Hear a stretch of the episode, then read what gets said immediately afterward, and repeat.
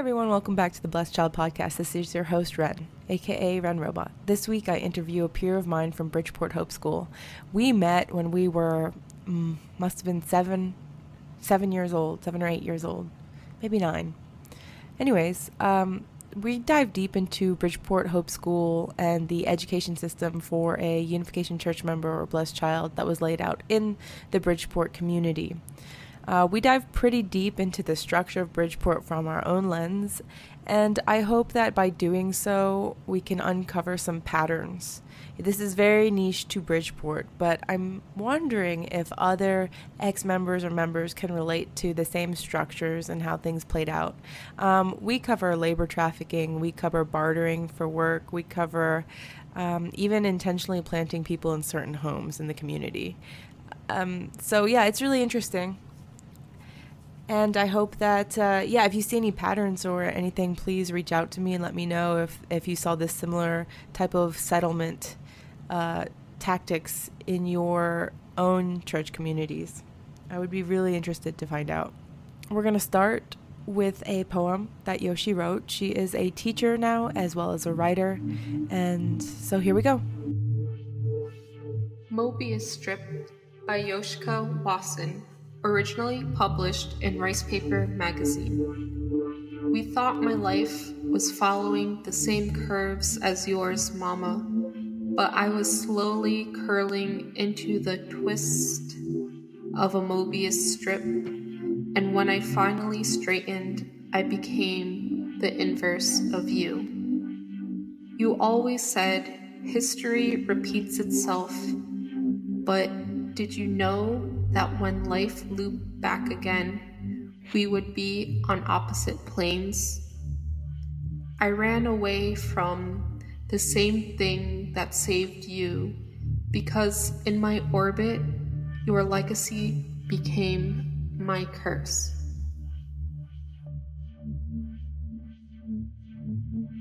I remember like you're a year or two older than me, so that's why I wasn't sure if you would remember me because you know, like you play with your peers and stuff, and sometimes you don't remember younger people. But I remember you were really good at art and you're also like pretty sporty.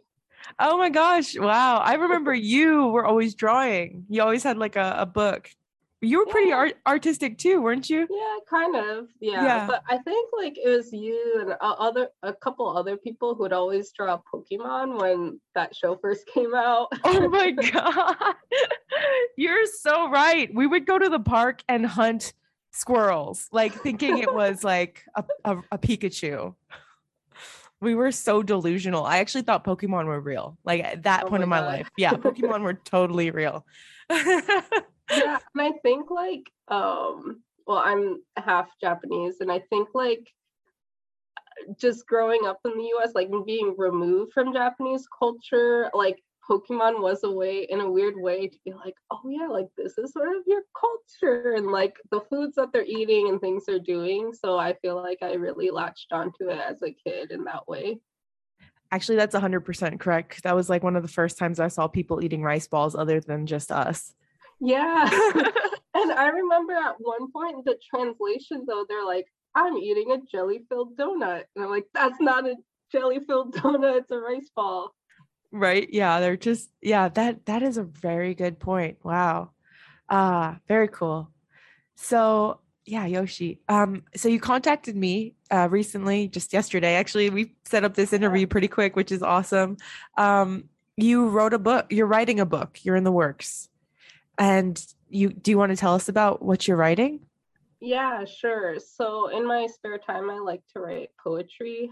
Um, and that started out in college. Like I was an English major, and but poetry wasn't something I was really that into. But I did have to take like a basic intro to poetry course, and through that, I really like learned to appreciate that genre um, and the ways that you can really just focus on really small moments or details that are so specific to you and your experience but in a way through that specificity like there are some like universal things that people can relate to um, so i started to appreciate the genre from there I tried writing out some stuff too. And yeah, that's what I do in my spare time. I have a couple poems published in like small magazines, mostly like online and stuff. And I've tried out like ri- writing stuff uh, related to like growing up in the UC and getting out of it and things like that. Um, so I had a bunch of poems like that, and I decided like, okay, like let's put them together and make a little collection. Um, so yeah, I have this small book coming out um, soon on August 5th.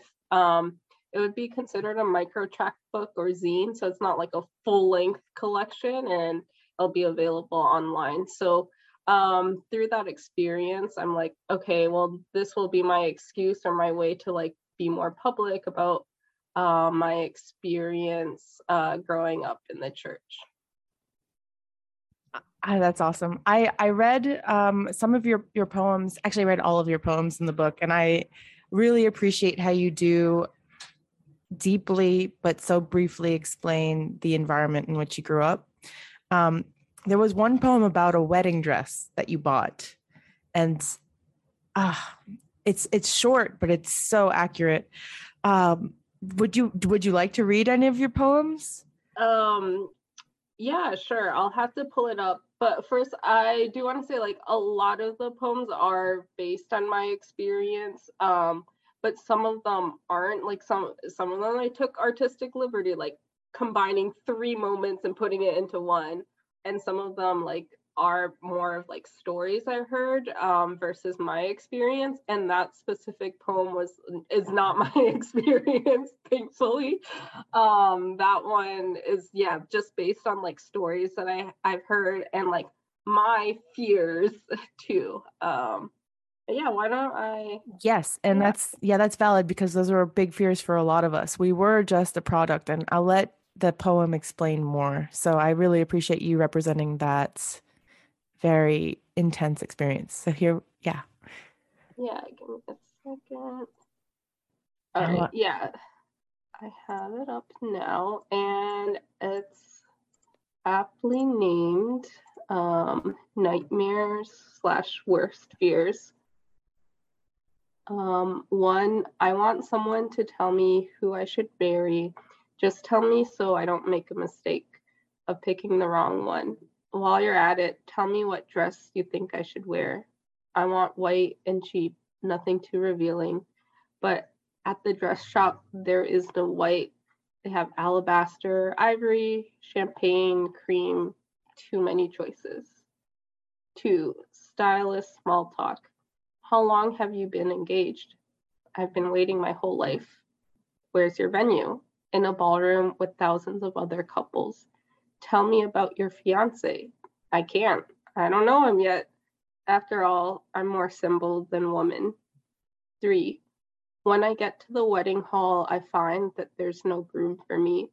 There has been a mistake with the numbers, more women than can be paired with men. As I leave, I'm careful not to wrinkle my new wedding dress because I'll save it for next time. Oh man. Ooh, every single one of those uh, strikes a, a chord, like a deep chord. Um, just the way you, yeah, ravel up so many different nuances. I really, really liked. If we can go into the first one and just focus on that one uh, about the wedding dress shopping, because I had that experience at like 18 at David's Bridal. I needed a white dress and I had to pick the cheapest one. Like yeah. many. Yeah, like yeah. many. Yeah, like um so I actually thankfully I never got matched and Blessed, but this was something that I remember people who had gone through that experience like talking about the same thing and yeah, almost like I remember someone telling me like, yeah, they like bust like 15 of us to David's bridal and everyone was looking and they want the same thing, cheap not too showy and it's all rushed. Yeah. Yeah it i really wish more employees knew what they were looking at which which is mm-hmm. what we i've termed it marriage trafficking um because we're paying and to be blessed like i don't know we'll talk about that later that's not what we're talking about today um about your poem let's go back to that one of the things that you said, you said, I want white and cheap. And to me, in this poem, white to me illustrates purity. And you said, but there is no white. And I just, ah, Mm, that struck a chord with me because purity is an illusion. Uh, yeah. the demand for purity is part of um, thought reform. And so I just really loved how you were able to address that. Thank you. Yeah. So, yeah, number two was good too. The small talk, stylist small talk. uh, we're so good at changing the topic. Um, Yeah. Yeah, I think growing up in this environment made me a good liar, which is not something to be proud about. Um, yeah. Well, you know, okay, I, I understand that sentiment because I was also a good liar, but it's in a way, um, when you're living in cognitive dissonance, you have to protect yourself. Yeah. yeah. And and if you tell the truth, you'd be admitting too much to yourself and putting yourself in danger. So the fact that you became a good liar is al- also what kept you safe. And in a space of deconstruction and healing, I want to honor that part of you that had to be so creative in your narrative to stay safe in both worlds that you were living in. But I, I did see a poem, and I don't want to give too much of the book away because people can go buy it. But you did write something about that, and I really appreciated that you uh, captured that aspect as well. Yeah. um yeah, I don't know like I know that you make art as well and I I don't know sometimes it's hard to like um accept compliments about it. I got you. we can move on. Um, I remember, I remember your dad. Can we, Mhm. t- can we, can we talk about that? Yeah, sure. I remember him being a tall man. Is that correct? Yes, he's six foot. My mom is five foot exactly. right. So your your family, I remember seeing your dad, and I was a, a small child, looming over the rest of us, uh, leading your family pack into the Sunday service on Sundays. And I think I played with your brothers in the back, and you were there too. We would climb the pillars in the back of the back of the oh uh, yeah. yeah of the of the remember that. church yeah there was those those two weird pillars and like we would take turns um climbing the bricks to like try to make fun very quietly we were children that were seen not heard Yeah. oh like i remember that that's so funny um yeah and we climbed the trees and stuff so actually we have good memories like i really don't have any uh awful memories with you because i think i disappeared before we got into our team yeah. Yeah. I mean, there is something to say about like growing up in a community of people with like similar backgrounds and stuff. And yeah, you know, there was thankfully there is like a group of kids around our age so we could grow up together have Yeah. friends like built-in friends. yeah. So so I'm curious, would you like to talk about Bridgeport Hope School or Yeah, sure. Um, so I actually I went to Bridgeport Hope School from first to third grade, um, starting in 1998. And at the time, it was still like a fairly new school. I think it had only been founded for a couple years, so it was really small. Um, I remember there were so few kids that we would be grouped together by two grades. It was like first and second grade together kind of thing. Um, so it was really small, tight knit. Everyone knew each other. There was a couple kids who weren't in the church, but that was really rare. the twins? I don't remember. They were the, they were and then there was oh my god, such a trouble. I'm gonna bleep Yes. out all these names. yeah, yeah, yeah. And do you remember those two? Okay, I, I think I remember. And sorry. Oh my goodness, you remember these names better than I do. I do. Well, they were actually, it's because I became better friends with the outside kids, like the five outside kids, than the ones inside the church. Yeah. Um, I think it was when he he went he cheated on my worksheet once, my math worksheet, and the teacher thought I cheated off of him, so I got in trouble. he was such a oh, you know, looking back, I he's such an adorable little boy. but he was such a troublemaker. Which like, yeah. Also, like he's with a bunch of weirdos like with us like what was he supposed was to do? like um an adjustment for sure like okay like these are the people i have to fit in with now. What the fuck? Yeah. Oh my god um yeah those work paces were so messed up like you're a teacher now i saw that in yeah. your in your criteria you're a teacher now like what do you think about that self-pacing and then the answer sheets like we had no structure yeah it's just like learning from a workbook basically yeah on the one hand like small small instruction is helpful but like yeah i would not want to send my kid there. I mean, I know the school still exists and it looks different now, so I can't say like what the in terms of the current school, but yeah. Um, I will say like I I do have some fond memories. I don't know if you had this teacher, but the one I had the longest was um her name was Miss Love and yeah, with a name like that, how can you forget? but she also wasn't a part of the church. So I think she had I think she had like some qualifications. yeah.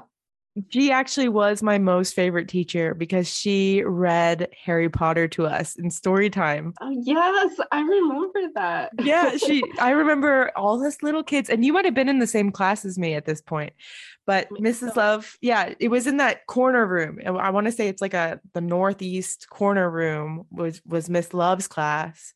And um she would get us all in a little circle and we'd all be sitting in a little circle watching her read and we'd learn about Harry Potter. And that was like one of the first, I don't know, I related to that magical story of being different. And I just appreciated someone not reading us the divine principle or the Christian based paces that we were studying because it was just something different. And then There was also a gym teacher, and I can't remember her name. She was a, a tumbling teacher. She was a blonde gymnast. I don't remember. I don't. I remember. Um, I don't remember gym too much, but I remember there's a time where we started doing um, Won Hwa Do. I really want to talk about this. Yeah, I really, really like do. That was real. Yeah, Mr. Uh, Sato, Sato, so he was a skinny, thin, very strong, lean Japanese master. Do you remember him with the long hair? I don't remember. You don't remember the teacher? I don't.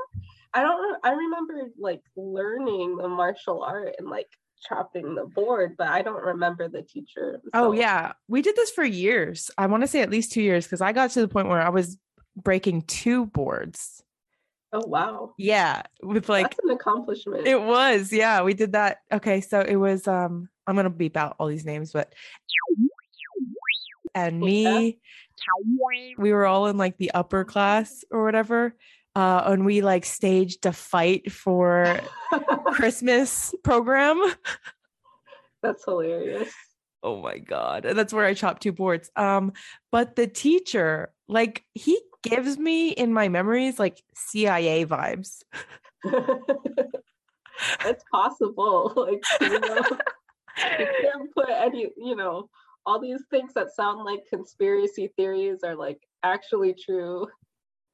Yeah, he drove, I want to say he drove like my friend's dream car. It was like a fast sports car. He wasn't a Moonie, but he was like, he understood our situation. Hey, it's Yoshi again. I want to go on a brief tangent about Won Hwa Do. If you're listening to this, I'm wondering if you have ever heard of this form of martial arts before. Won Hwa Do. Yes, I'm not talking about Taekwondo, Aikido, Judo, Karate, not that, but Won Hwa Do specifically, because outside of learning it as a kid, I have never heard of it. Um, and me and Renee are just talking about it like it's normal. I do remember hearing as a kid that it was developed by the Unification Church. And after this conversation, I did some Googling, and it looks like there is that explicit link um, with the founder being having a relationship with Reverend Moon, but it seems like later in life he tried to cut ties with the church and the UC, but in a weird way, like the UC was just trying to co-opt it. And I think looking back, you know, they were trying to use that martial arts form as a form of soft power or recruitment um, in a weird way. And there's other like organizations and front groups that have acted in a similar fashion.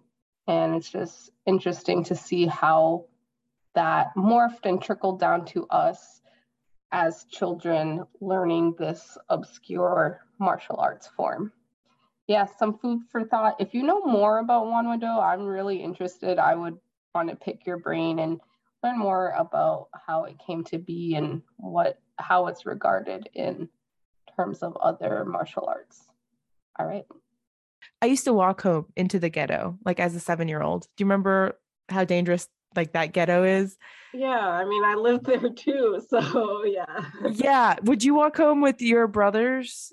Yeah. Um, and my mom like wasn't working full time. So like, yeah, compared to other people, like my my mom would be there. Like as opposed to a lot of people like just be on their own. I had my brothers, I had my mom, so I had a little bit more supervision, I think, than a lot of other people had. Yeah. Do you, yeah, what was your perspective on all these kids that, um, yeah, didn't have somebody to walk them home, I guess. Well, like, cause that was, he would walk home alone. I would walk home alone. Um, would had their mom drop them off, but then they would walk home by themselves. And like we're talking about the ghetto, like the ghetto ghetto. like I remember people getting like jumped and and robbed. I don't know. Isn't interesting. I call it a compound now. And I feel like it was strategically placed in the ghetto for behavior control. So you would have to stay safely within the confines of mm. the UB and um, Bridgeport International and Bridgeport Hope School. Yeah, um, well, I think I, I didn't give it too much thought about like other people's situations. I would just think about my own. But um yeah, I mentioned like I didn't stay at BHS the whole time. I I left after 3rd grade. Um and I really don't know what what changed. Like my parents never told me, but what I think is probably like probably something related to tuition. Like we were poor like everyone else and like yeah you're sending three kids to private school like that's not in the budget you know um yeah so I, I don't know i think that they were planning on us going like continuing but i i think maybe something around tuition or like something must have happened that like we couldn't go there anymore so starting in fourth grade, I went to the local public school. So the one where all the kids from public housing go to, yeah, it's like not a school that like yeah, it's not a it wasn't a good school at the time. It's still not from my understanding. It's like one of the worst in the state. Um and yeah. Um, just to got cl- thrown into the deep end. Shit. Okay, I really do want to talk about th- that's Roosevelt School, right? Yes. Yeah. Okay. So what I know about Roosevelt School, and it's not the kids, but it's the teachers who are criminals. Um, the math teacher specifically was sleeping with the children, like having sex with the children, like the the students. Um, that's what I heard from when my brother. Oh yeah, my brother attempted to go to that school, and it was horrendous. Like his friends were giving money for grades to the teachers. The teachers are the oppressors in that school. Yeah, that was not my experience, but I wouldn't be surprised if like I mean I if that's true. Um yeah, my experience was well first it was it was a big adjustment like just the culture is very different and like we were so I like in our insulated like BHS church community. So like I hadn't had to like relate to people who are different from me. And even like our church is pretty I mean it touts itself as being really multicultural and things, but like I just experienced my own culture and that's it. So like I didn't and then in this school it's like primarily black and brown and I I didn't know like that part of American culture at all. So there's that um adjustment and like it was just it was a big school, lots of kids, really crowded, so I wasn't used to that. Um at the time there there wasn't a playground. There's just like uh just a um uh just a lot, a concrete lot. Um they've redone it. I, I've driven past it and it looks much nicer too, but the facilities were broken down. Yeah, te- overworked teachers, things like that. Um, but when I got there, within a couple months, they like shuffled students around. And I think looking back, what they did is they were basically tracking us, like, and I got put into like a group of like um student a class specifically for students who are like on grade level or maybe slightly above. So like you know this is the room for like quote unquote like the good kids. Um like pe- people a lot of my uh, when i went there some things that i learned about specifically that i didn't know before things like staying back like a lot of people had been held back um they had yeah so they weren't reading and and stuff on where they should be at um things like that. Yeah. Uh i'm kind of going off track. No no this is all Um, really important. Like uh, just for context uh bridgeport hope school and roosevelt school were probably only a few blocks away like maybe a mile tops not even. Yeah um but they were a world of difference. Yes Yeah. I, uh, yeah so i really appreciate you painting this angle because it's it's a really important aspect of growing up in bridgeport because some kids did go to roosevelt and i i remember um the gifted sports team kids in bridgeport hope school since we didn't have any established sports teams we'd go to roosevelt to join their teams. Like join their soccer team to play Hmm. throughout throughout high school because we didn't have any of those opportunities or those scholarship opportunities available to us in Bridgeport Hope School. So Roosevelt was always like a for me I looked at it as like a corrupt school but at least you can pursue your dreams um, Mm. athletically speaking. But I was never brave enough to go to the sports teams because of how different it was in cultural aspects. Yeah, well, what you're saying, yeah, just brings up some other things that I had to learn along the way and like differences. Um, well, first of all, I remember when I transferred schools, um, it was the beginning of the school year, but me and my brothers couldn't go right away. We had to like wait a couple days because um our shot records were not up to date. We didn't have the proper like immunizations and stuff and BHS didn't care. like they didn't. So um I remember like the this because the school serves like a poor community, they had like the school nurses there. My brother remembers that there was like you could get a dentist, like they had like a dental facility and things like that. So there's these other services that kids like us would have really benefited from, but like we didn't have it at all. At least in these like huge government funded school, yeah, it has its problems, but they do have like some things that we didn't have, like you're naming the sports teams. Yeah, and even thinking of the concept of being held back or being tested or yeah, like what? What's we that? yeah, I was um so deficient in math. So so deficient in math until my 20s. Like uh cuz the math classes in BHS were what we called math walks where we would walk to Dunkin Donuts and count how many red cars passed and Oh how many yellow cars passed. And then when and and that was it. Like that was a math walk. I I just remember doing like worksheets a lot, which at a really young age you do need that to develop the mental math and stuff. But yeah, I don't really remember anything beyond that.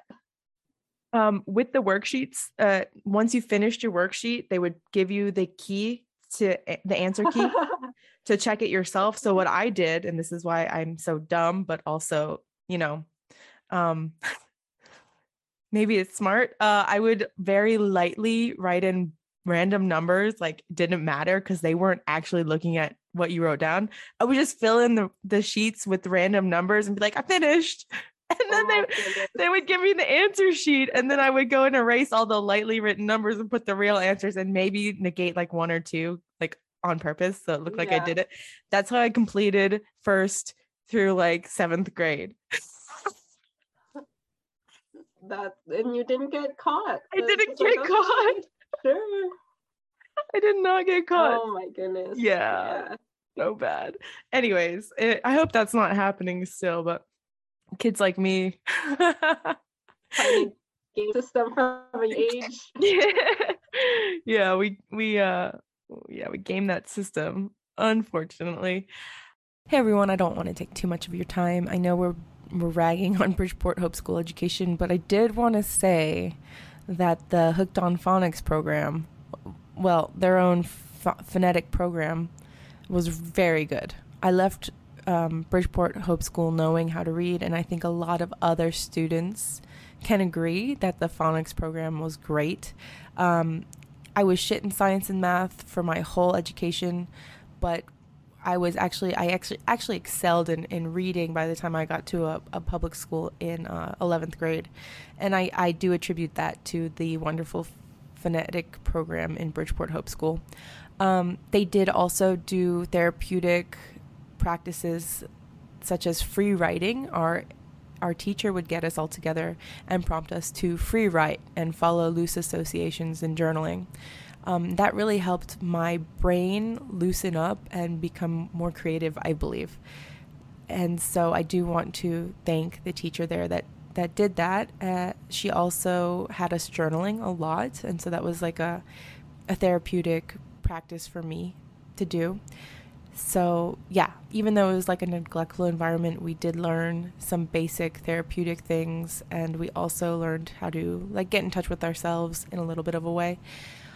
And Won Hwa Do, even though it was, I don't even know what kind of martial arts it is, it did teach me uh, breathing techniques as well as um, energy work and uh, a little bit of self defense. So I want to say that yeah, there was still good things that have shaped me to this day, and that would be the excelled reading programs that we had. I think a lot of people, you know, even if you're shit at math and science, if you know how to read, you're gonna you can be successful, and I think that's what happened with me and a lot of other people that graduated Bridgeport Hope School. So yeah, I didn't want to just represent one side. And yeah, let's get back into the episode. And uh, you went from third grade. Did you graduate from Roosevelt? No, so I actually only stayed there a year because it was so terrible. I mean, like all things considered, like rough environment that I, me and my brothers, like we, you know, we got through it. Um, nothing terrible happened to us.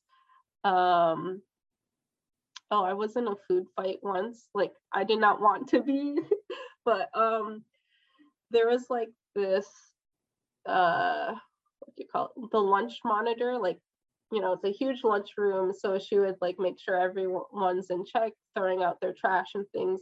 And one day she like left, I think, to go to the bathroom and she didn't come back.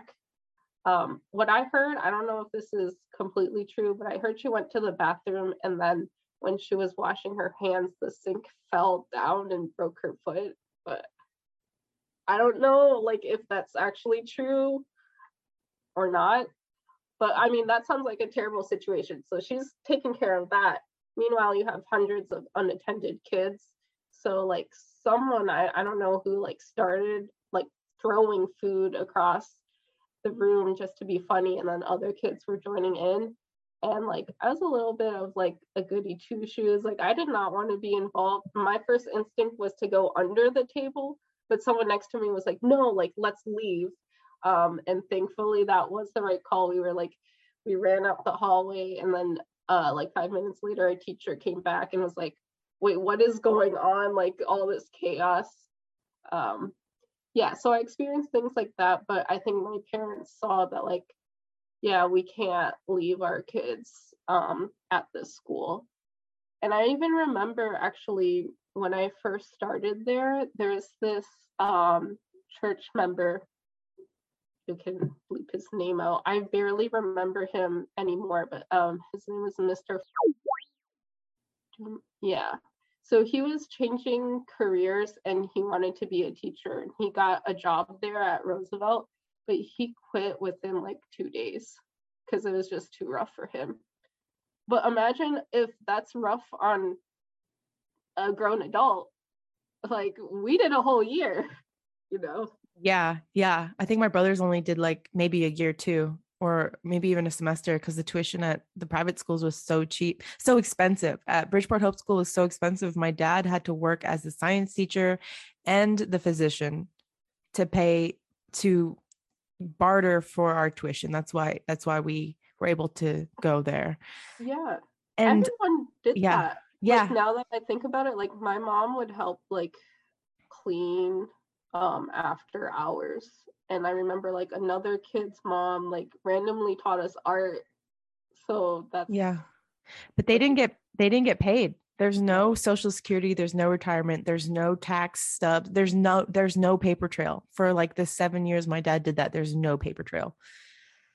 Um eight and um and what's also equally sad is even though it was an expensive private school, we didn't get fed. Like hearing your uh, food fight story makes me sad because like I was starving and not. I remember we had like milk you could buy, and the teacher would not let me like eat. Like there was pizza days. You remember pizza days? It was, I do remember pizza days. It, was something. Yeah, go ahead. Yeah, something to look forward to. But then there would be some weeks where my mom instead would give us pizza lunchables yeah. on pizza day because she's like no the pizza day is too expensive. Like we'll bring our own pizza to pizza day. Pizza days at bridgeport hope school were on wednesdays. They would give you a granola bar uh, chocolate milk or regular milk and a piece of pizza. It was three dollars to participate in pizza day and three dollars was still too much. Um yeah.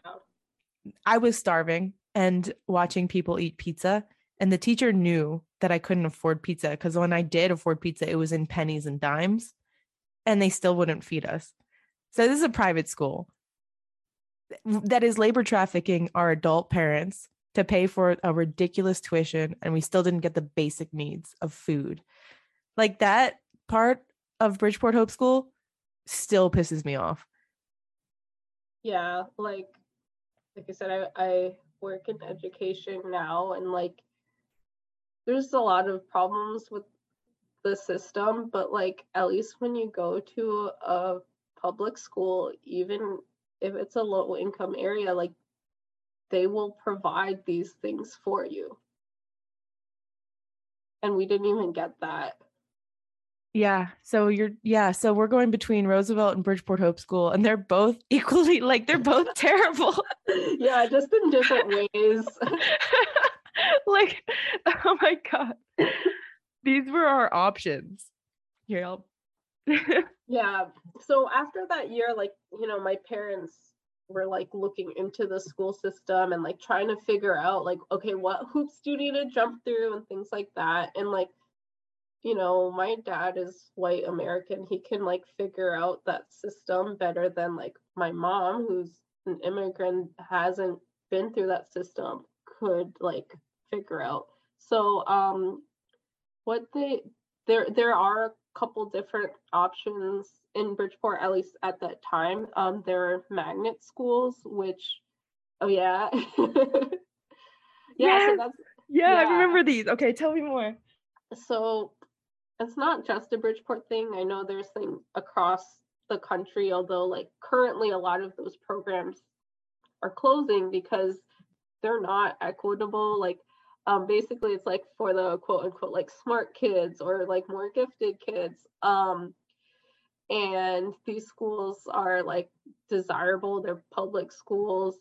Sometimes they have more funding or like special programs um, but there is a lottery system to get in. It, like if there's so much demand like there was for these ones. So um, my parents put us down in the lottery system. And in the meantime, like I, I, think the first go around we didn't get anything. And in the meantime, I also um, transferred schools through they had a talented and gifted program. I don't think I was talented or gifted, but they were able to be like, oh, like her grades are good or whatever. Um, so they got me into another school in Bridgeport, but it it was um, it was far away. I was like the first kid to be on the bus, like the first bus stop. So it was just um, yeah, it was an adjustment for me, and like the the standards were higher than they were at Roosevelt, so it was difficult and like I was taking Spanish for the first time and I never took a foreign language, things like that. So I was going to this school um, and about halfway through the year, my, one of my brothers got accepted into the magnet school and he started going there.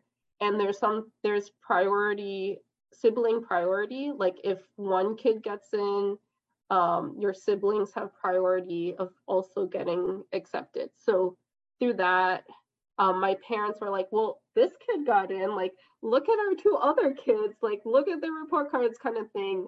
So they they kind of they initiate my dad was the one to initiate this conversation with the principals like let our other kids in and they're like okay sure like after christmas break your your kids can come in so um yeah i went to this magnet school up from like fifth or sixth grade until eighth grade.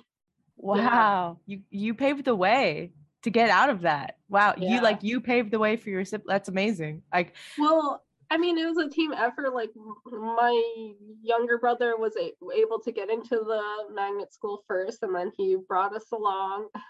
Yeah. Oh, um, yeah. He paved the way. He paved the way. Yeah. Either way, like that's that's one of the best stories I've heard from escaping the Bridgeport Roosevelt black hole of whatever. I mean, like honestly, that's awesome. Yeah. I think that there have been families like after us, like younger kids who like entirely escaped the Roosevelt part and that they were able to go to magnet schools or other things. But at the time, I think our community was still small and like the families hadn't figured out these things yet. So I I really think that my family might have been um excuse me one of the first to like figure out how to like jump through the hoops and like find an alternative to BHS. I know that there are some other kids who within the church who ended up going to like other private schools or like if they if they lived out more in the suburbs, you know, they would go to those schools. But in terms of people who like lived in Bridgeport, yeah, there weren't many options, but we figured it out. That's and that is a relevant point to the the Mooniverse because we were told it was providential to be in Bridgeport restoring the Bridgeport community. So like we were very much like if you don't think this is relevant to the Mooniverse, like this is very much relevant because we were intentionally placed in this oppressive society and we were intentionally told to sacrifice our lives and and I'm I mean the children us the children's lives to be in this like really dangerous community Hey, it's Yoshika again. I wanted to connect some threads and also provide some context. I know that I said a lot of negative things about Bridgeport Hope School, Roosevelt School, Bridgeport in general, UC. Um, and there's, I also just want to reiterate that there were positive things. It's a very complicated and layered situation on all those levels. Um, and I hope that comes across in this episode. Um, also, some context. We are talking about Bridgeport, Connecticut, which is located in Fairfield County, which is actually one of the wealthiest counties in the whole nation in the US. Um, even with Bridgeport being a poor city, urban center, um, it is located in a really wealthy area. Just towns over, there's, yeah, just immense wealth. Um, and unsurprisingly, given that context, um, the area has one of the highest levels of income inequality in the US. You can Google it. There's been articles about this subject and research as well. I wanted to put that out there in case you also grew up in the area or um, a similar place. I think that's some important context. And yeah, income inequality like definitely relates to the educational opportunities that were available in the area. And there were some really great schools and towns and districts really close to us that we didn't have access to. And like is mentioned in the show, um, I'm a teacher now, and I really believe that all children should have access to a high quality education, no matter what their background is. And that commitment um, is largely rooted in my personal experience um, with education growing up. Um, and a lot of the schools that I've worked in are urban public schools that have similarities to Roosevelt. So, yeah, again, I just wanted to give some extra context and enjoy the rest of the episode. You know, the Bridgeport Hope School was so bad, even the principal, Mrs. Um, before Mrs. there was Mrs. She was the principal, and she didn't even let her kids go to Bridgeport Hope School. That was yeah one of the first contradictions I, I witnessed in in that school. I was like, why? This is such a great school. Why aren't your kids here? I do remember that they were there for a little bit because one of them was in my grade and then they just like disappeared yeah they disappeared. I actually followed them to the school like i was friends with them. I, um and i slept over their house and one day i went to their school that had a beautiful playground that had like nice brick it was a beautiful building. Their school i was like this is the school you go to? But you're my principal's kids.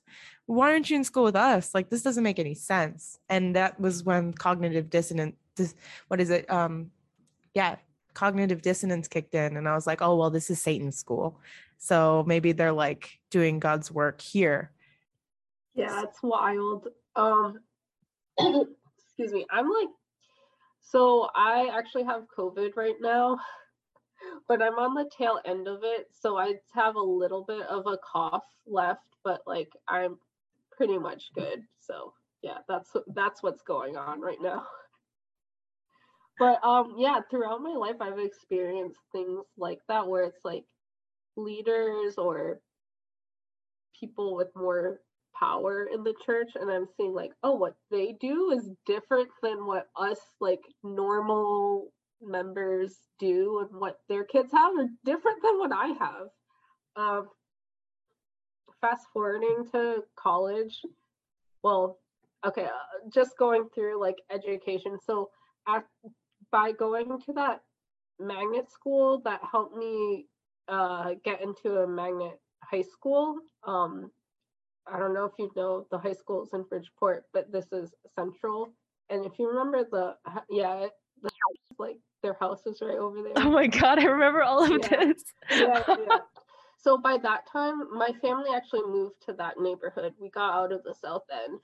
Um, that's where all the rich, like I viewed the people in the North End, that's as rich. like it was it was like our the the top of the church leaders, like our um the pastor, Reverend, and um the um what's that other family's name with the four boys, the three boys. Yeah, yeah. and then it's like I was like, yep. oh, they're all special because they're like top of the line educators at UB or yeah, UB pretty much. They were the educators of UB. Yeah, I think we were like one of the last families to move there, but like we also they had like fancier houses like we ours was not fancy but it was like in that neighborhood. So it was like oh we're maybe we're like moving on up a little bit. Although it was i know it was a lot like my parents had to look a long time and they had to sacrifice a lot to like get that. But yeah that was our that little like it, in bridgeport is really concentrated in the south end and then you have that little pocket too yeah and it was good for me because i went to the the high schools like within walking distance from there. Um, so i went to the magnet program at that high school and that like i was i was able to take like honors and ap classes. I grew to really like school and like find a social group there and stuff.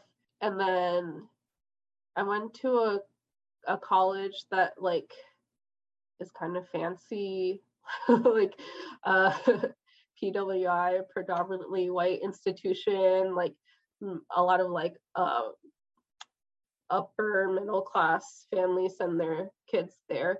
And um, when I got there, I I found that there were some other BCs there and people in the church. But one thing I noticed, and like, no, I don't mean this in like a negative way, I guess, or like putting at fault at for these people. But I was like, oh, the other BCs here, they're like, their parents are leaders.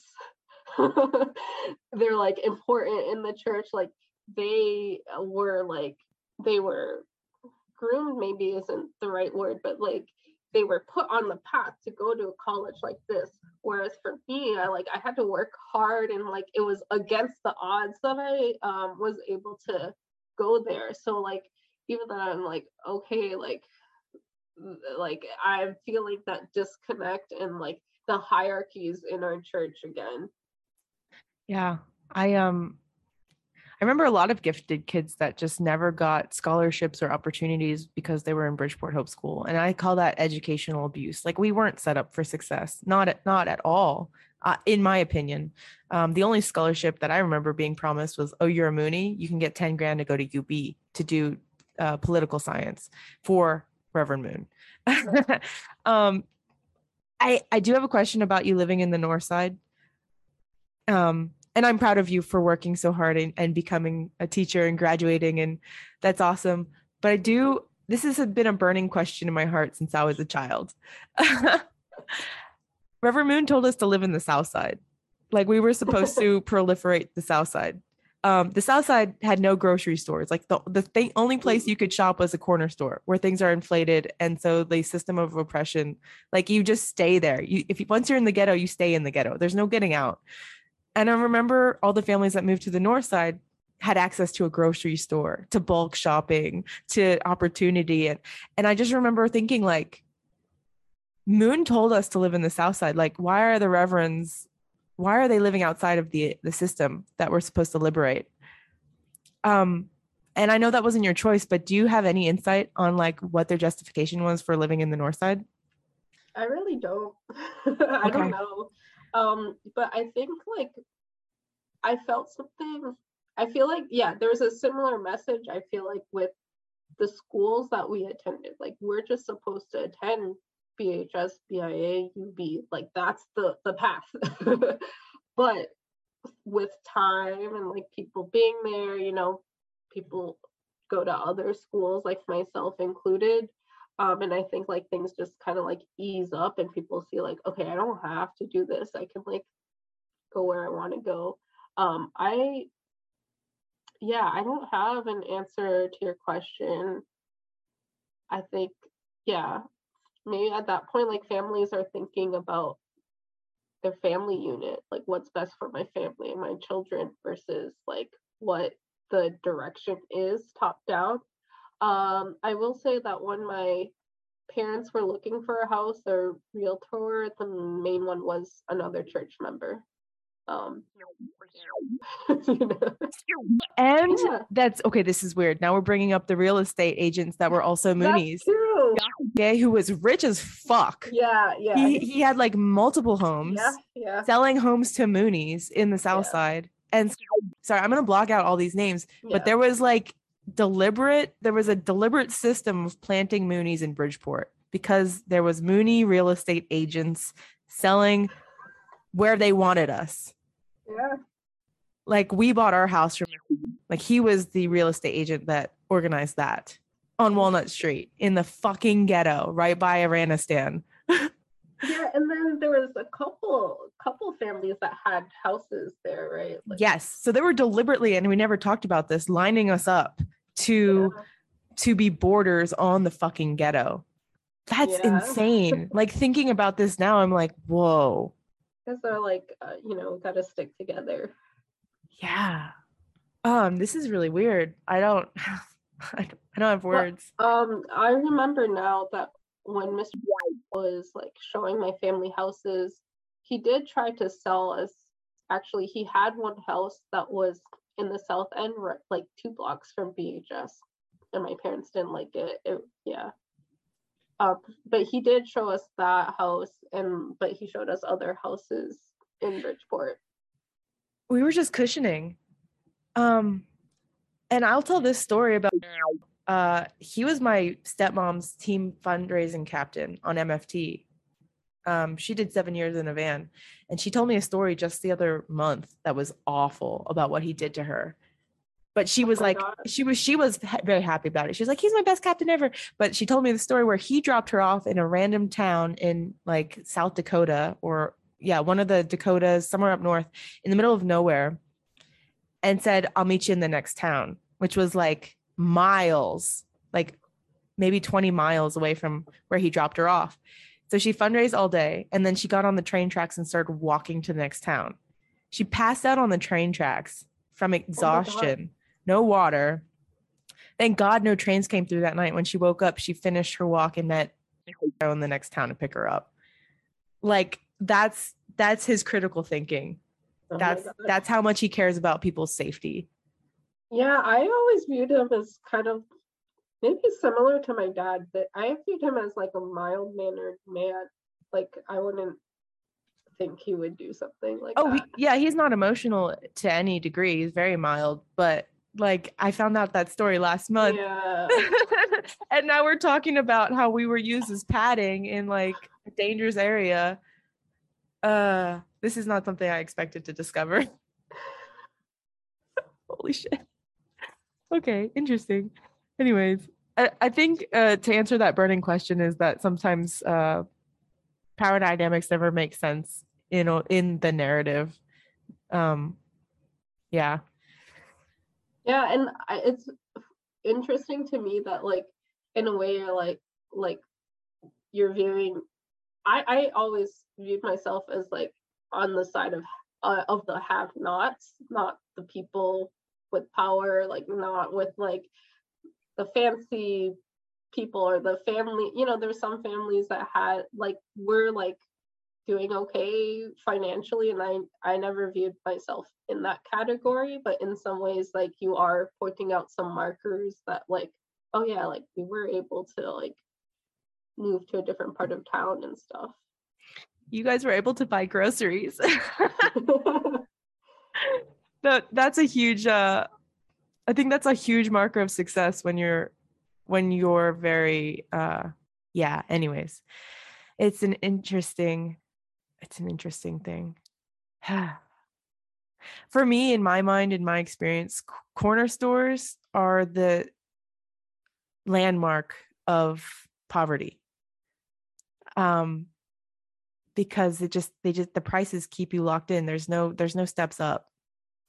And there's no uh mobility or transportation to get out. But anyways that was my experience. Thank god i did get out of bridgeport somehow i went to gop it's a way gotta find some way out. It might not be like the end point but yeah. Yeah bridgeport. I, i'm sure it's different now too. We're talking about bridgeport in the 90s yeah. And oh well i have a question for you. Did you ever have a friend from bridgeport not in the church? Yeah. Okay all right all right. From school yeah. Yeah the people we mentioned earlier yeah. Because like had i not had to transfer schools and stuff I, my answer would be no. Like i did grow to have friends even friends from that same ghetto. Like i had friends who lived there and stuff and i like got to go and you know the they had those like tiny houses the tiny brick houses like one of my friends lived in one of those the stuff. projects the projects But the- but they had the cute little like i thought they were cute I did too. They had like the red brick and the white Yeah. awning. They all, they, each of them had a porch and a air Yeah. conditioner. Um, they were connected, but they had their own unit. I thought that was, you know, one Yeah. step up from Mooney commune living. like, You know, there were some there were some um church families who like started to live there. yeah, and that's a step up from living in the dorms where we literally like had Yeah. nothing. Yeah, one. Yeah, no, the dorms were awful. They were awful.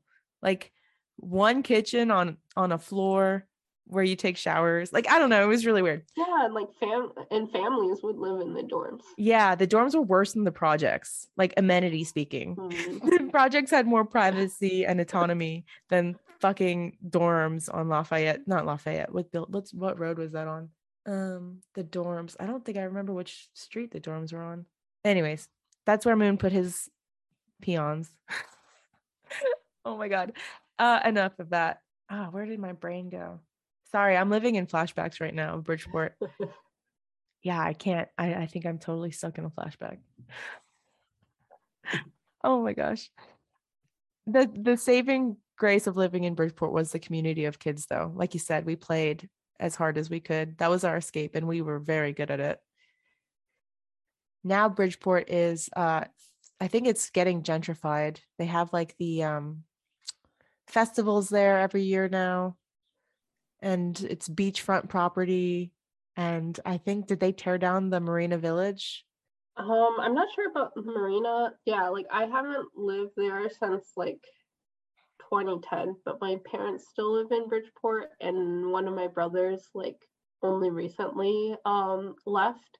So like I yeah I I have heard some things that are different, but again I, I it's like secondhand knowledge. Um, but one big thing related to like UC community is, um, from my understanding, like UB like officially cut ties with the church, and so like the community looks really different because of that. Like, because you know, like a lot of parents like worked at UB and stuff, so apparently they all got fired. Yeah. Well, good for UB. I mean, awful for the families. Yeah, that changes the whole landscape of the yeah. Bridgeport community because that's that was our safe zone. We'd walk through UB. We lived in the UB dorms. We went to church at UB. We went to church at UB in that UB building, the science centers or something like that. Yeah. Yeah, that changes the entire landscape of yeah. what being a Moonie looks like. So it's probably completely different. So I guess we're talking about the formative years of Bridgeport in yeah. the 90s. I mean, there's more history previously, but that's when we were there.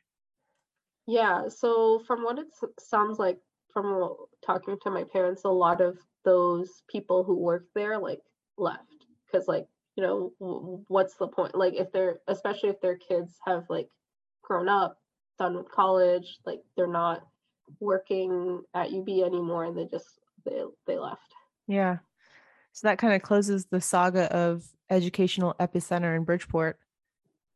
Yeah i mean there's still some people around, but it's not what it used to be.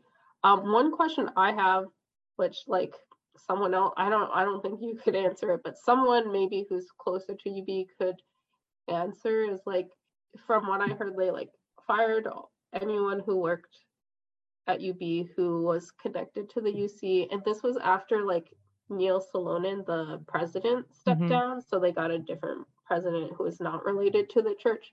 But my question is like, was this confined to just church members or were they just like also getting rid of like other people who had been there long term? Like mm-hmm. not like because you know how like the church is always like we're being persecuted like we're being targeted. But i'm not i don't i don't know. I could be wrong but i'm like i'm wondering like is it really like we're gonna get rid of all the uc people or were they like we're getting rid of like older people we're trying to like freshen up um, rebrand. I heard, yeah, yeah, and I also heard that like that new president wasn't was kind of a scammer too. So wow, and like left within a year. That's yeah. It's like I'm gonna shake things up and then like take my money and leave, kind of thing. So, wow. Yeah. oh uh, man. Unverified. Someone else who knows more can like speak more on that. Yeah, yeah, yeah. Because we're we're previous uh settlers of the Bridgeport community. Yeah, That's what it felt like. um you asked about if I had okay, now I'm out of the flashback. You asked if I had um friends outside of the church, and I did, and it was all these people. And I remember visiting their homes in the projects and their grandmas and their mothers like mom was a nurse and she was so kind to her daughter it was one of the first times i experienced like oh this is family like even though she's a single mother working very hard she really does love her daughter and she gives her privacy and autonomy. She had her own room and support. And I was like, wow, this is this is weird because she's a fallen human. Like I don't understand this like unconditional love. And same with um I must have been like eight or nine, and I started going to her house. And she would go back and forth between her nana's house and her mom's house and her dad's house. Um, and even through all this chaos and dismantling of support, uh, no, not dismantling of support, dismantling of like scheduling, like she'd constantly be at a different person's house. I witnessed all of this interaction between her family, and it was like so loving. Like her grandma made the best fried chicken and like would feed her. She always knew there would be food at home when she got to her nana's house, or she always knew her mom had her best interests at heart. And I think she ended up going to a magnet school. But I remember these friendships very deeply because they were the first insight into maybe the outside world isn't so bad.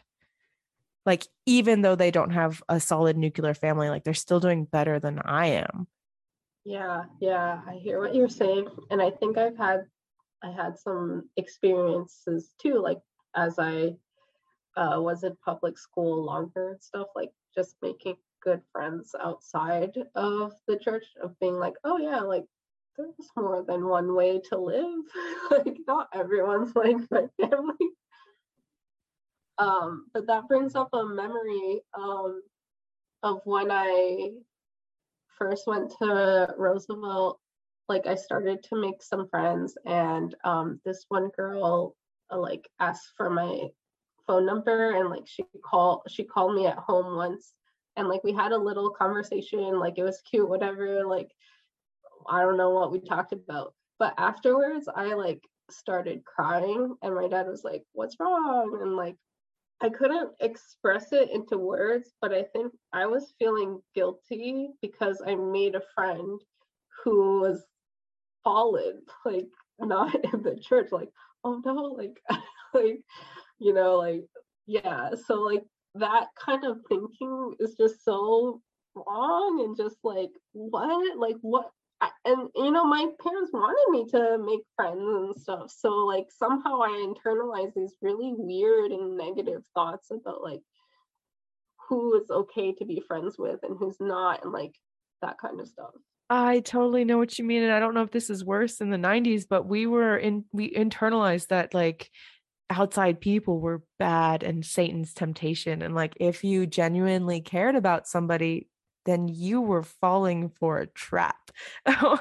Unless you can convert them to being a Moonie, which would be the success. Like there was always a condition that you had to like either win them over somehow or save their soul. And if you couldn't do one of those two options, well, then you were committing like sin.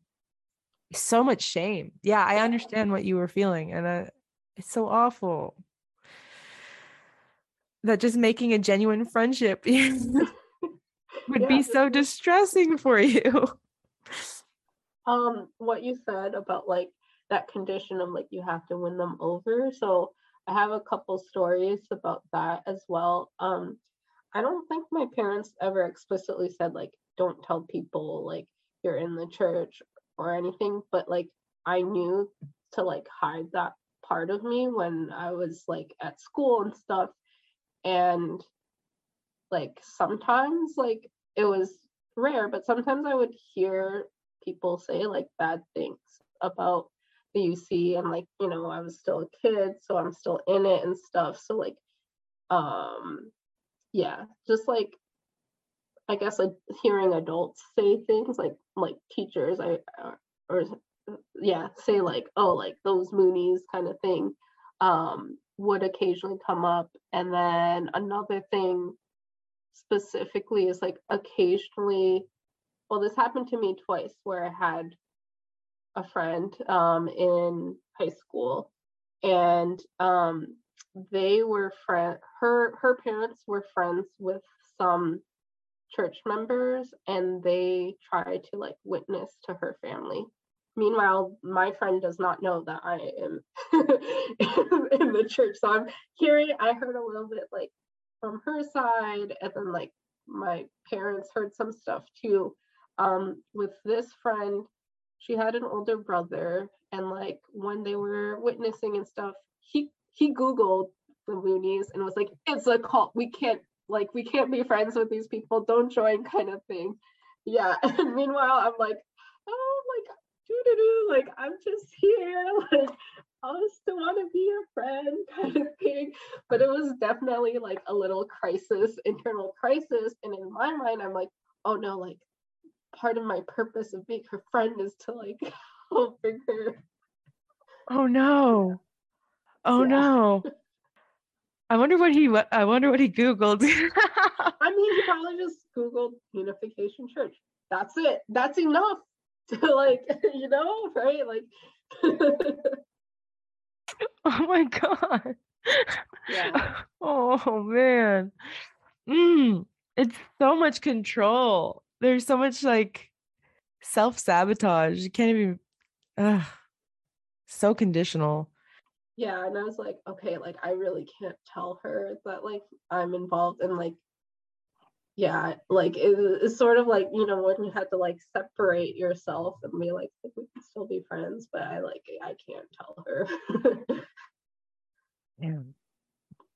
It's so isolating. Mhm. So so when did you when do you like all, the poems that you wrote, I understand this unraveling and it, it feels like a lot of betrayal from like a very high demand authoritarian type environment. Like when did you start feeling that way? Cuz it sounds like you grew up very much in, influenced by like the religion and like its power structure, just like me. yeah. Um, Um. yeah. Yeah, well, I'll say like with me uh leaving BHS and stuff, but still being part of the community, like at church, like I always went to church. like, you know, a lot of, especially when you're like a preteen teen, like a lot of people skip, but I would always go and like follow those rules. And I joined for a while. There was like the junior STF, like I joined that yeah um so like i really wanted to be part of the community and like fit in that way and i think at the time if you had asked me like would you rather be all in at school and like in the outside world or like all in the church i would have said the church like i want to be like that's who i want to be and like that's where i want to fit in with and i think that even like was one of my motivators to join STF. I was like, well, I want to be around like BCs and like do the BC thing. Um, so yeah, I think because I was sort of on the edge in some ways of, of the community, like by moving, by like going to the other school, it wanted me to, it made me want to be on the inside even more. Um, but at the same time, like I I had fun. I had friends like outside of the church. I saw that there's like other ways to live and um freedoms there. So I had like those two very like opposite feelings and experiences. And I think just with time, especially like going to college and like, you know, I dormed and stuff, I was away from home and I just felt like, okay, like I don't have to look over my shoulder anymore. Like there's no one watching me. I can just like be myself and like chill out a bit. Um, I think that, yeah, is kind of what um made me maybe yeah made me chill out. That's what it is. That's what made me chill out. And then also like i would say like the whole like love and life ministries engine like that scandal um experiencing that I was just like oh like i don't want to be part of this. Like one scandal and I, i'm done. Like i know like looking back with like our parents and stuff they've experienced so many scandals and they like explain it away you know it's explained away and then another thing happens yeah but for me i was like i feel close to this one scandal. This is ridiculous. Like not for me.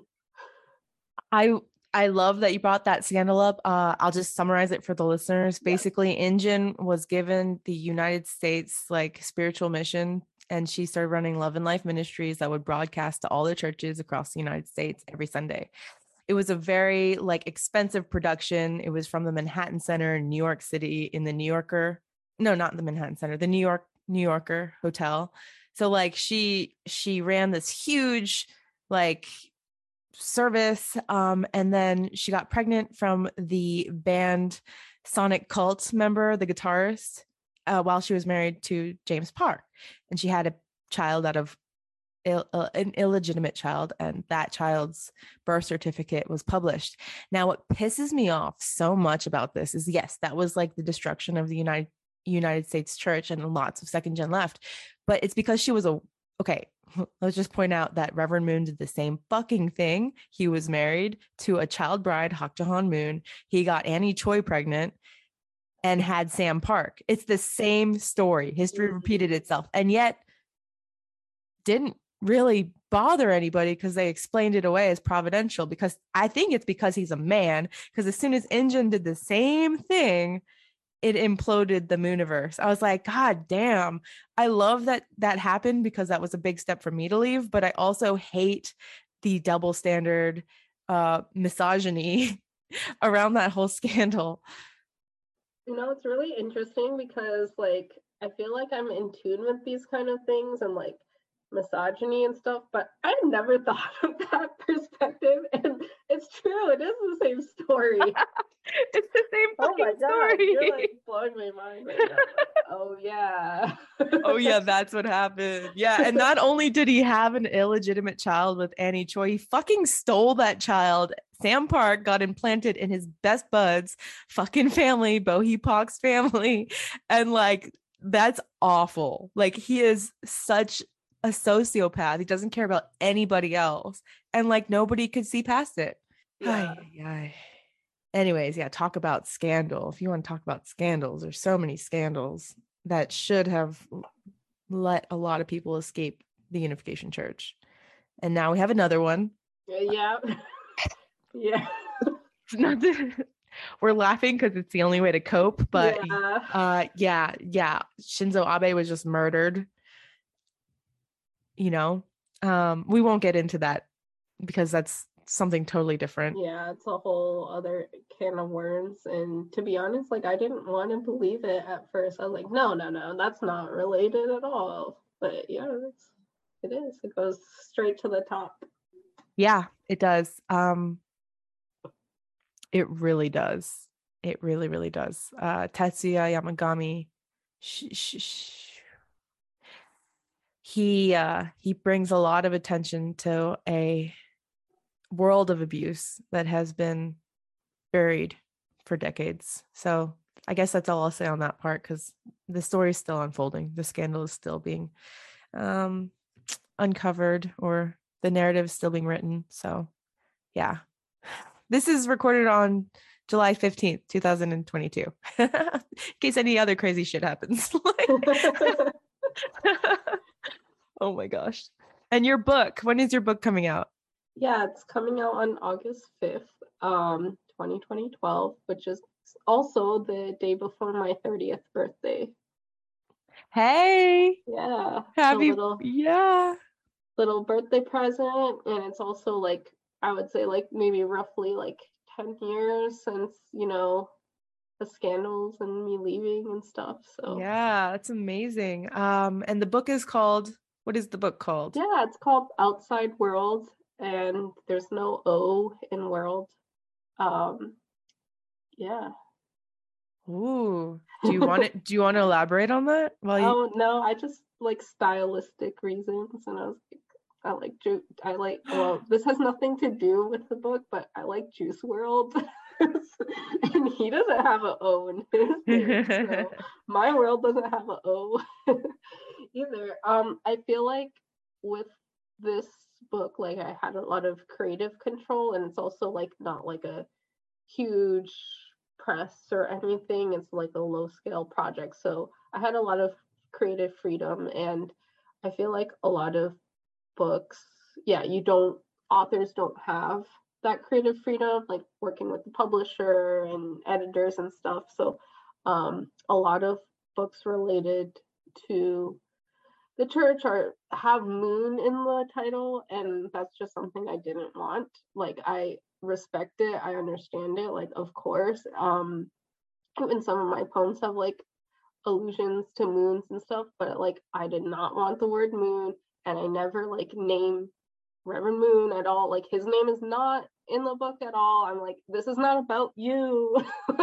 so many things are about you. It's not, it's about like the culture you created, the people you affected, but it's not about you, not this time. Amazing. I love that. Take back your power. Yes, that is beautiful. Wow. And um, do you know where we'll be able to buy this book? Yeah. Um, so the press is called um, Ghost City Press.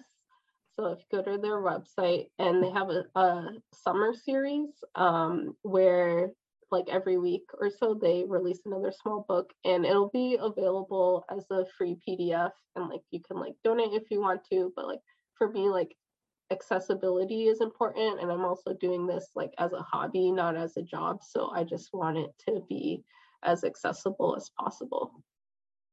I love that. Is there um, any links that you want to plug in where people can find you and and the book later on?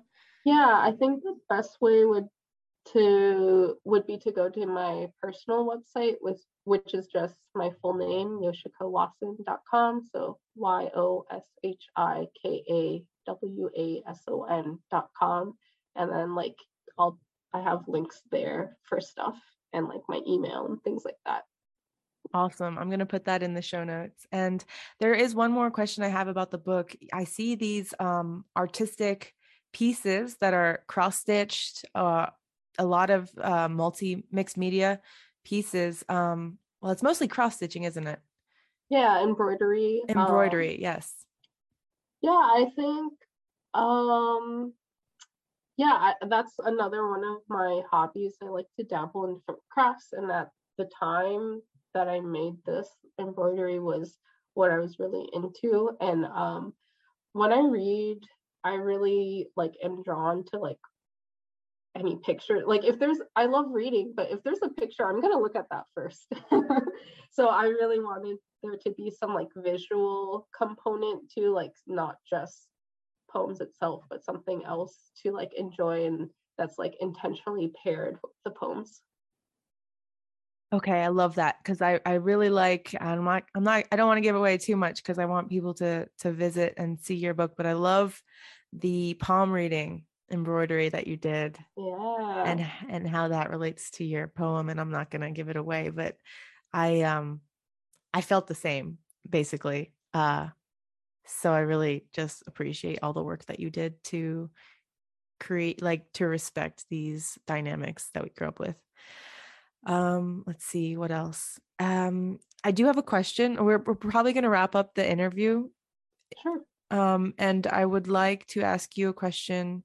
If there's anything you could say to, let's say, Moonies or ex Moonies listening, um, it sounds like you've made it very far from where you started. And if you have any advice on how to do that. Yeah, I think just like take it one step at a time.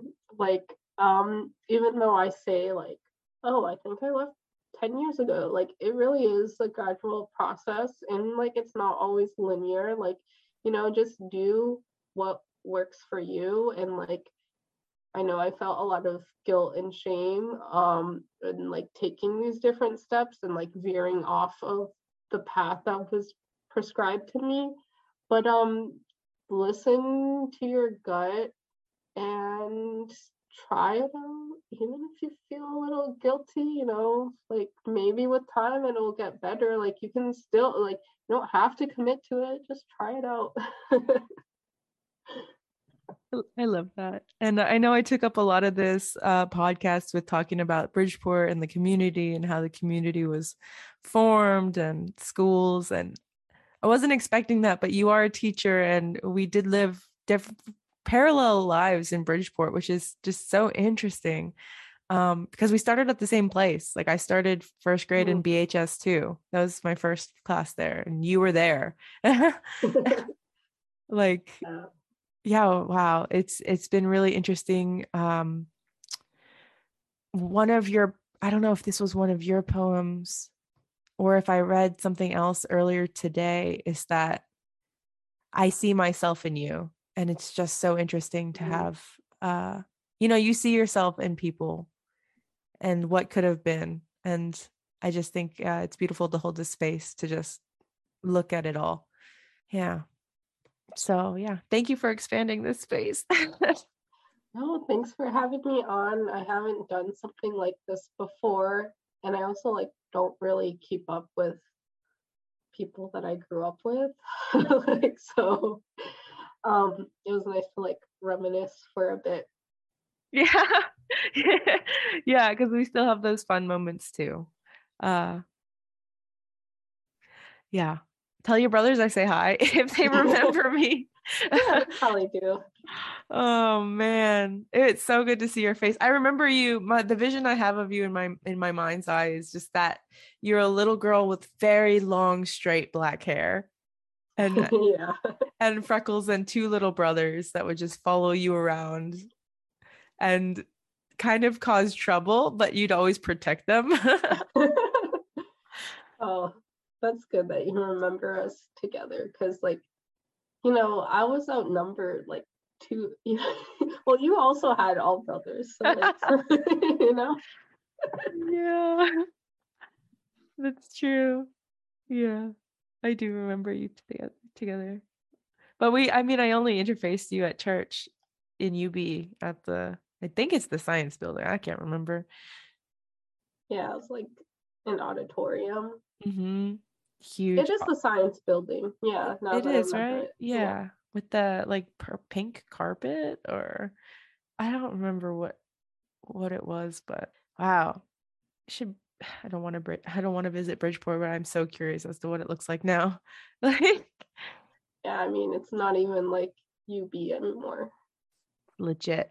I remember the last time I left, they had like a soccer field, and I was like, "When did they get Oh this yeah, funding? This is that re- soccer field was really nice. really nice." Yeah. Yeah, I mean I talked about like hearing sometimes hearing things about the church when people don't know that I was a part of it. And one thing I remember hearing in high school, I think I was there on UB campus for like remember um they had MLK Day and what is it? Not GP. International. Is it Service for Peace? Oh yeah, I remember Yeah. those. Mhm. So like Service for Peace was doing this initiative where on MLK days they would like make it a day of service, like a day on, not off. And that was like one of their things, programs that they would do that's not limited to the church. They like had it, I think, all over the country. But anyways, they had a little event at UB and I was volunteering. I was in high school, and there was like some other ladies who were there as well, who are older. And there was like also a UB student, and one of the older ladies was asking about like, oh, like what, like what's up with the Moonies and this thing now. And this is like in the 2000s, so it had been like some time. It wasn't like when the church first started like doing stuff there. And the student was saying like oh yeah, like, you know, as an institution, like we're grateful for the money that they gave us and stuff, but like we're in a better place now. Like they had the soccer field, you know, other stuff. So like we don't really like it's like thank you, but like we don't really need your support anymore. And they're like trying to like distance themselves there. So maybe that was a little like harbinger of like what was to come. But I remember being surprised to hear that. I was like, no, like we made this place like this is ours like what is what is this person saying like Holy shit. Uh, you're bringing up a lot of memories. Service for Peace did integrate with the government, the city in Bridgeport to do cleanup. We would um, put on our black, our blue shirts that said Service for Peace. We'd intermix with the city kids and the city community. We would dress them in Service for Peace shirts too. And we walked like miles down Park Avenue cleaning up the streets. And then I remember later that same, around that same time, the the mayor of Bridgeport thanked us like in a parade or a speech. They were like, Oh, "Thank you. Service for Peace, for cleaning up the city of Bridgeport." Um, and so we were recognized. Like we we so it sounds like we took advantage of MLK Day um, because of like the culture that we grew up in and like got the city involved with. I don't know. This is vague memory from 2000, but I do remember the mayor like addressing the Moonies. Oh, wow. Not the Moonies, but Service for Peace, which he might not have known was a Yeah. Moonie front. Well, the mayor was corrupt anyways. So. That's true too. And like these memories are, I'm pulling them from a vault that's very foggy. I don't remember the linear passage of time that happened there, but those all sound really closely related. Yeah, and it goes to show just like how sneaky they are about things like we're not gonna tell them who we really are, and you know they have the front groups and stuff, and they like snake their way in. Yeah, and we had UB because I remember these Service for Peace events. Uh, we would meet and inter intermix with outsiders on campus, so it seemed like it was like a college initiative with Yeah. CARP. With CARP. it's oh my god! Holy shit! Oh my god! Ah, this is a lot. Okay, they're so sneaky. We're so sneaky. uh, you can't really blame the people for getting involved. They didn't know. Yeah, Um, and when they recognized they were getting support, they tried to cut it off from a cult and like labor trafficking. So good on them. But yeah, it still it still hurts, and I hold space for that. You know, it, it does hurt to be like a part of restoring Bridgeport and then getting cut out, I'm sure. Like to a Oh, lot yeah. of people. Yeah. especially like the families who invested so much into it, and then they're like just left out to dry. Yeah. And I do want to say, like I said, I bought a house from that real estate guy. My dad only was able to afford a house because of inheritance. Like Mhm. I did, I did want to say that part. So, like, yeah, a, a lot of us put our blood, sweat, and tears and generational wealth into Bridgeport to make it the place it is today. If it is thriving, I think it's a beach town that holds that um hippie fest like now. So yeah, it does hurt. There's a lot of space for for a lot of things. It's just yeah, thank you for diving deep and just kind of getting a better picture of Bridgeport because it was a mystery to me too. It's still a mystery to me how that came to be. Yeah, like I said, thanks for having me on. Um, yeah, definitely a unique experience here. Yeah. Yeah. And uh, hopefully in the future, if you write any more books or um, would like to talk about anything else, you're always welcome back on the show. Sure. Thank you so much. And that concludes this episode with Yoshi Wasson. I will put her contact information and website in the show notes. When a survivor tells their story, please reach out and let them know they have been heard. This is a huge part of resource making and community building and healing.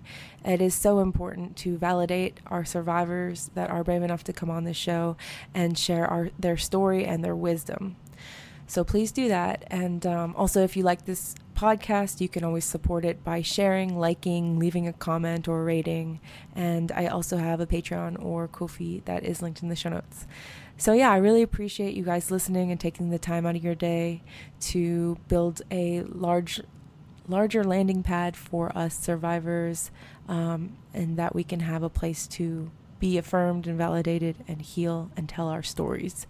Um, so yeah like always, take care of your mental health. Uh, I think I'm going to do a solo episode soon on some mental health resources or um, even just Lifton's eight criteria for thought reform. Um, yeah, if you want me to do that, contact me and let me know if it's something you want to hear. I don't really want to go back to solo episodes because I really enjoy having like a networking and community building. But if that's something you think would benefit you, yeah, you can always reach out and let me know what you want to hear more about on this podcast. And yeah, so take care of yourself, take care of your mental health, and we will talk again soon.